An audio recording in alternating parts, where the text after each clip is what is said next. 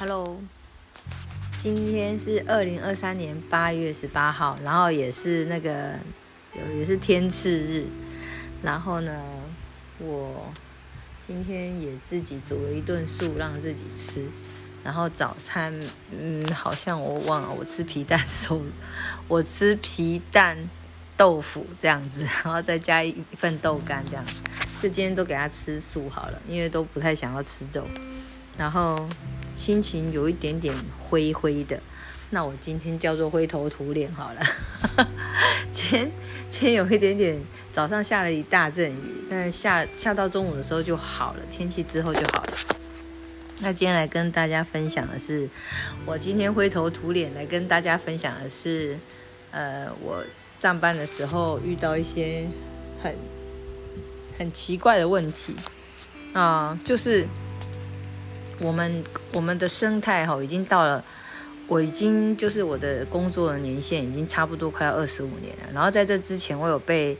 我有被逼退过。知道他们怎么用方用什么方式逼退呢？就是告诉你说，那先把你调调走，调到一个地方，然后就告诉你说，你如果这个地方做不好，那你就会被支遣。我觉得这是一件很夸张的事情，因为我的年限已经超过二十四年了。你。再来跟我讲说，在这种节骨眼上，二十五年就可以要发给公司，就必须要发给我退休金的时候，你竟然跟我讲说，你竟然随便给我调了一个单位，然后而且还跟我这样讲话，用这种理由，还说要把我支钱，然后当然那个人资室跟那个跟那个营养师都。的主主管都不遗余力的想要把我逼走，包括他也呃算是暗示他的员工，那营养师暗那个那个人的主管暗示他的员工，每一个人轮流来羞辱我、欺负我，然后讲了一些很难听的话。那阵子我真的觉得我在营养师真的是生不如死。我现在也觉得，呃，就是在那一阵子之后的那个遭遇之后，我终于看透了，原来医院就是这个。就是这种样子，他就是想要用其他的方式，用各种莫须有的罪名把你逼走，然后让你觉得你成你的工就讲了白点，如果你抗压性很低的话，你你已经工作二快要接近二十五年了，你的抗压性那么低的话，你很容易呃脑筋不清醒，就真的他们说你那么把你形容的那么烂，说你是什么？他们还唱歌，唱一首歌，别人的性命是空经过报应，俺俺的性命无大钱。他就是意思是说，他们自己不值钱，只有我是最值钱的，所以我都已经被公都已经这么没用了，公司都要逼退我，我还不走，就是那种感觉，就是他那个那个那个整个整个整个职场气氛，整个营养室哈，就是因为我变变成我是转职，从办办办事员变成转职到后面变成做。实际上是做厨工啦，虽然挂名还是办事员，可是我就是去那边做厨工的。厨工就是专门帮忙打饭打汤啊，然后煮汤煮饭啊，全部通通都要会，还还要刷洗他们他们营养室里面的天与地，包括那个什么冲锋出风口啊，那个什么什么过油网啊，一大堆有的没的，也，全部通通都要刷，全部一并都是我在刷。重点是只有我在刷，没有任何人刷哦，没有任何的其他的主厨啊，还有还是厨工刷，全部。六个厨工只有我一个人在刷，八个营养室的营养师，八个营养室的营养师都没有在都没有人来人来人来做什么处理或是教导什么都没有，他们都说他们从来没做过。你问其他主工，主工他们说他们从来没做过，只有那真的很奇怪，那只有我一个人要我从来我也从来没做过啊，为什么我就要会刷这些通风管？我也觉得还蛮惊讶的。总之，总之。然后那人资是给我讲法，就是说啊，你怎么连连那个营养师的洗碗，你不会做菜就算了，你去那边洗碗，你连洗碗盘都洗到人家念，你说碗盘洗不干净，哎呀，拜托，一天做四五百个人的餐点，我想问，好，假设只有三四百好了，三百多好了的餐点，三百多个餐点，那个你知道那个餐盘多油腻吗？那些主持厨他们是自己在那边决定菜单，然后那个菜会有多油？或是那个菜盘有多难洗，所有的汤匙、大汤匙、大大的那个大的那种勺子都是我我在洗嘛。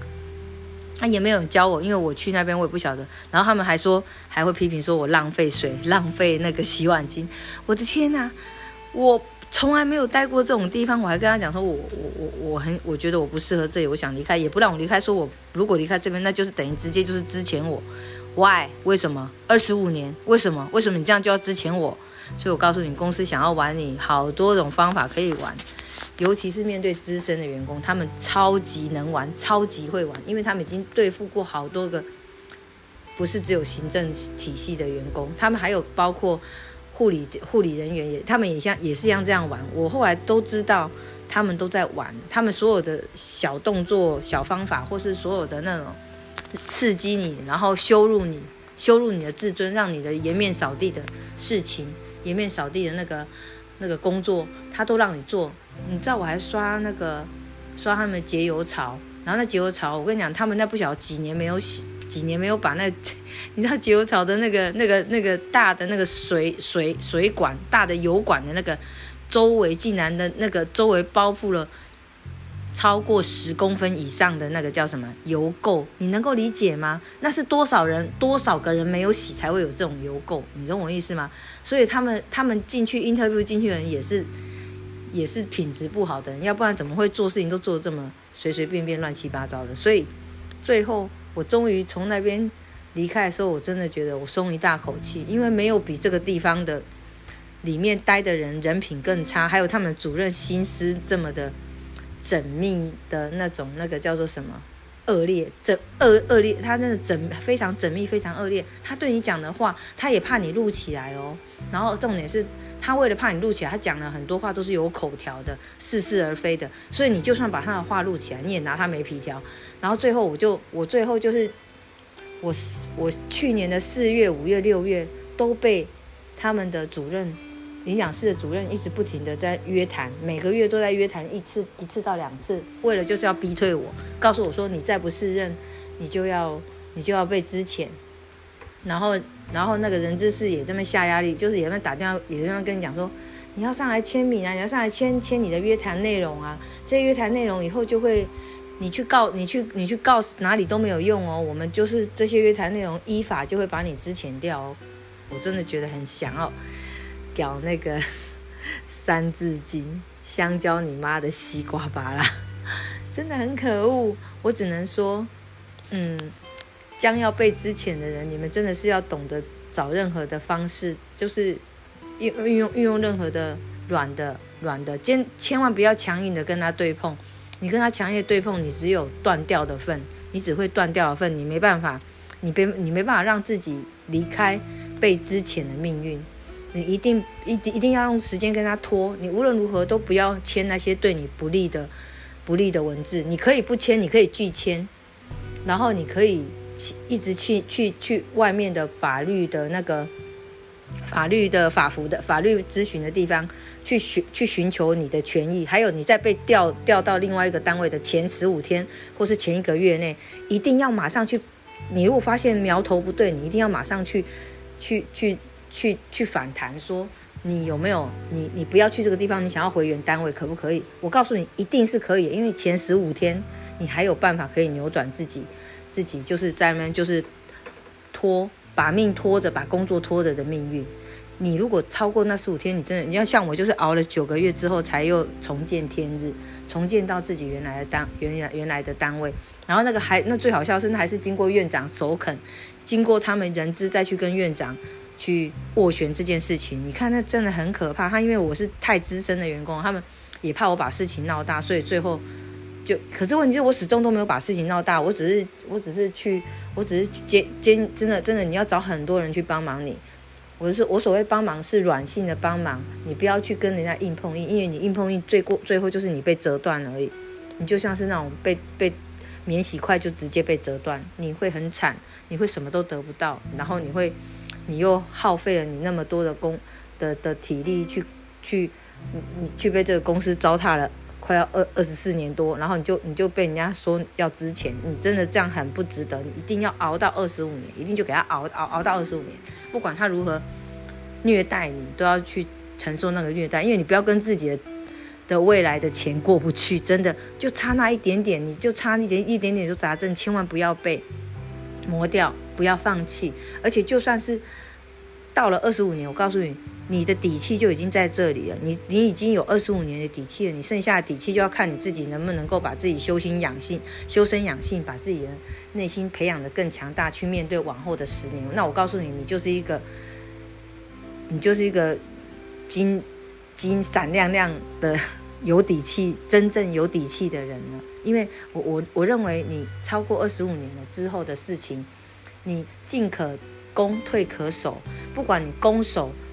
你只要守着你原来的这个这个财富，你不用跟钱过不去啊。但是你要保住自己的健康，你要你过有了这个底气之后，你要保住自己的健康，培养自己的体力，培养自己未来的那个修身养性的能力，这是你你这你的功课了，你就不用再想那么多，因为你的底气已经你已经抓到了。你知道有退休金就已经差很多了，你懂我意思吗？公司也不太敢随便动你，然后你自己就是安静的做，慢慢做，做缓缓的做，把事情做到好，做到满，这样就好了，你就无愧于心就好了。你现在就是，你就是，如果真的遇到了像我这么不幸的事情，你你真的要懂得自保。那这是我的之前的那个，呃呃自保的方法。然后我已经到自保后过后又再过了，现在我还差我我今年的十月就会就会就会满二十五年，今年十月底就会满二十五年。然后可是很多人还是会，就是很多同事还是因为他们知道我是资深员工，然后很多同事那眼睛很红，你知道吗？眼睛很红的人讲话会非常的难听。他会说你为什么不回家喝西北风呢？你既然觉得每年在那边签那个签那个烤鸡很麻烦。或是签这个职务说明书很麻烦，你干嘛不要回家自己喝西北风呢？我说我为为什么要我为我说我为什么要喝回家喝西北风？我喝了西北风，我全家都喝西北风哎！啊，我想我说那我问你一下，你们有谁已经准备要回家喝西北风了？你们有谁这么想回家喝西北风的？你们说啊，你们说啊，嗯，全药局的人没有一个人敢对我再回嘴，因为他们真的是讲话，就是他们就想要想要想要想要。他们明明跟你也没有什么利害直属的利害关系，可是他们也一样讲话，想要伤害你，想要刺激你，所以你自己就要就要懂得怎么去回嘴。因为我跟他们没有很大的关系嘛，所以我就我讲话我也是很直接。你们谁想谁也想要回家喝西北风了？你告诉我，已经谁已经准备回家喝西北风了？我就直接这样讲，没有人敢回嘴，所以我只要告诉大家说。人可以被欺负，可是你不能够无底线的被欺负。你要为自己的自尊回应那一两句话，那那而那一两句话是让他们没有办法回嘴的，因为那些人就是想看看，他们就是在说风凉话啊，你懂我意思吗？他们没有办法对你将心比心，不能够对你的情况，对不能对你的经济，不能对你的所有的那个事情负责，可是他们却还要说风凉话，所以我们人就是要为了为了自己去。你你是你终其一生是在为自己经营，为自己忙碌，你也为自己的价值价值的经价值观经经营经营你自己的强势。我觉得你想要强势，但是你没底气，你强势个屁呀！所以我们意思，我的意思是说，大家我们我们一直也许我们一直会承受别人的欺负，可是我觉得没有关系，什么东西是可以忍，什么东西是不可以忍，孰可忍孰不可忍的，你自己。握好那个距离跟那个跟那个轻重就好了。你只要多半时间，你觉得跟这些人不用计较，你就连话也不必讲，你就懒得跟他们讲，因为他们的人生他们自己要负责嘛。但是你的人生呢？我的人生呢？不都是各自负责吗？我这么说有错吗？应该没有错，没有人会反驳我。但是我的意思是说，可能有人反驳我，我也不知道。我我的意思是说，呃，我们我们就是。各各自拿捏把握自己的人生就可以了，这就是我们人生最重要的功课。然后我现在我也是想说，我就是想把孩子教育的好。那我我给他多少资源，我给我给我的老大多少资源，我也给我老二多少资源。那我唯一是没办法改变的是，我自己已经选择的功课，因为我想我相信我应该是以前是我我活到这个年纪啊。我我觉得我从前我的每每一世应该是没有孩子的，我应该是一直都很孤独的。我我我到这辈子这一世，我才同我这个这个这个室友，我很我等于说我等于说我跟了一个我其实不太没办法接受他跟我相守一生的朋友，为他生了两个小孩，而这两个小孩是我自己想要经营的，想要想要去行的功课。我想要去做的功课就是我想要养小孩，因为我可能我从前的每一世从来没有养过小孩，应该从来没有养过小孩，也没有好好的。可能也没有好好的教育过小孩，我觉得我好像很缺乏这方面的 sense。我觉得我教小孩方面的 sense 很很弱，我觉得我自我在教小孩方面的智商很低耶。我觉得我好像还一直在摸索，一直在学。因为我让我的小孩子经历家暴的阴影之后，我还要让他们在学习上，还有在心心心心理心灵和情绪上面。我在他们超过十二岁之后，我才必须开始要去郑重面对他们的事情。因为十二岁之后不就国中嘛？国中了，他们就是要面对以后的升学。然后我老大已经国中考高中了，他也他也立定了某一方面的志向。那一方面也是算是被我们半推半就。可是我认为我我在他呃生命的这一段十二岁到十五岁的时候，我觉得我。缺少了对他经营他的心理情绪的部分，还有心灵上面的部分，所以以至于我觉得我还是需要用正确的方式去跟他应对进退，才能够把他往后十五岁到十八岁的这个阶段也教好。然后老二是现在是十二岁嘛，十二岁到十五岁，他现在要要经营经营人生的一个第一阶段的升学期。那我老大已经等于说有有被升学的这种这种这种洗礼跑过了，跑过他的人生过程了。那那我我我认为说，呃，老大老二他们就是在这个很很做要求为收窄啊，这真的算是很很很很重要的部分。就是他他是一个他小时候好像还没有那么大的那个情绪的那个那个。那个想法的那种，那个叫做什么磨磨磨合磨练，然后我觉得长大这个这个阶段，十二岁到十八岁其实是蛮重要的一个个性的一个个性的一个那个什么，像是像他应该就是一方面接触学校的功课，就是功课他也要一个有有一个很很重要的一个转类点嘛。如果小时候这一段时间你没有念上去，应该日后就念不上去了嘛，日后可能就会很。很随便的嘛，所以这个十二岁到十八岁好像似乎都是很很重要的时候。然后等到未来他们十八岁之后，也会有十八岁之后课题。可是十八岁之后的课题就是一个成年人刚刚刚要萌芽变成成年人的时候，他又有新的功课要教。可是这一段十二到说到十八岁其实是很重要，因为不是说读书才是唯一的路，是说读书是比较好、妥当、简单，而且。走得快的路，走到那个走到那个境界比较好的时候，他是读书是比较容易走上去的路，然后日后也比较不会偏差太太离谱的路，应该是这样讲。那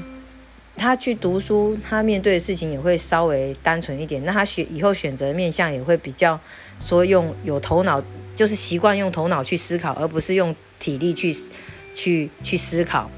或是用其他的面向的方度方式去思考，他那个思考那个向度是比较接近呃呃呃读圣贤书所谓何事，而今而后庶几无愧，就是那种感觉。你读圣贤书是为了往圣贤的方向走，那不不是说一定非圣即贤，但是至少它是一个加的，它是一个正正正的正正面的能量，它不是那种比较。嗯，我觉得你如果是正正能量的话，你就算要去要变成呃其他什么厨师啊，或是或是什么烘焙的那种，你也不会你也不会觉得好像难到哪边去。你只要有正能量，你不管是接触哪一个各行各业都是好的，对你来说都是加分的。因为你只要会会读书，你就应该就有办法把那些书中的你所吸收到的知识运用到一些各个各个面向，那就。对你日后生活就应该是比较比较有帮助，我是这样子认为啦啊，但是我并不晓得别人别人会怎么想。那你说行行出状元，可是在这个行行出状元的背后，你那个知识的基石不是应该要建立的稳定一点吗？稳当一点吗？这样子对于日后要吸收新的，不是衔接会更快吗？这是我的想法。那呃，也是还是有还是有意。我说人间还是会有奇葩的，还是会有很厉害的人。但是那些厉害的孩子，可能我的孩子很平凡，我不能说。我要寄望他是那那个什么爱迪生，就是很那么厉害，那种叮有那种 idea。我不能寄望我的孩子是这样，我只能要他一步一脚印的走自己的路。所以我认为还是要还是要多读书，多读书，不管是不管是哪一个向度，多读书总不会有坏处，就是这样。因为我们因为你知道学学乐器都要还要有另外的花费嘛，不管是学乐器还是绘画还是什么跆拳道什么什么什么很很。什么很奇特的那种什么运动，都一样，都是要花钱的。或芭蕾舞，那都是要花钱的。或是练什么琵琶、国乐，那通通都要花钱。你都还要除了学校的学校的钱之外，学校正式正式那个正式的学程，那种学校的国中学程，学校的国国国国国国教，你进你就算进入国教，你。你要再去学那些乐器，那些一大堆有的没的绘画，通通都是要钱的，都还是要额外的花费。那如果最省钱的方式就是你就好好的读书就好了，我就给你补习就好了，就这样子啊。因为你也没有，我也我是说我一我在一开初始生孩子的时候，我就已经知道我不太可能有钱让他们再去学任何的乐器了，所以我认为。所以我认为还是需要，我还是需要说让他们走正规的路就可以了，剩下我就不用太担心的。那今天我的喉咙有点痒了，谢谢大家的收听，午安了，谢谢大家，拜拜。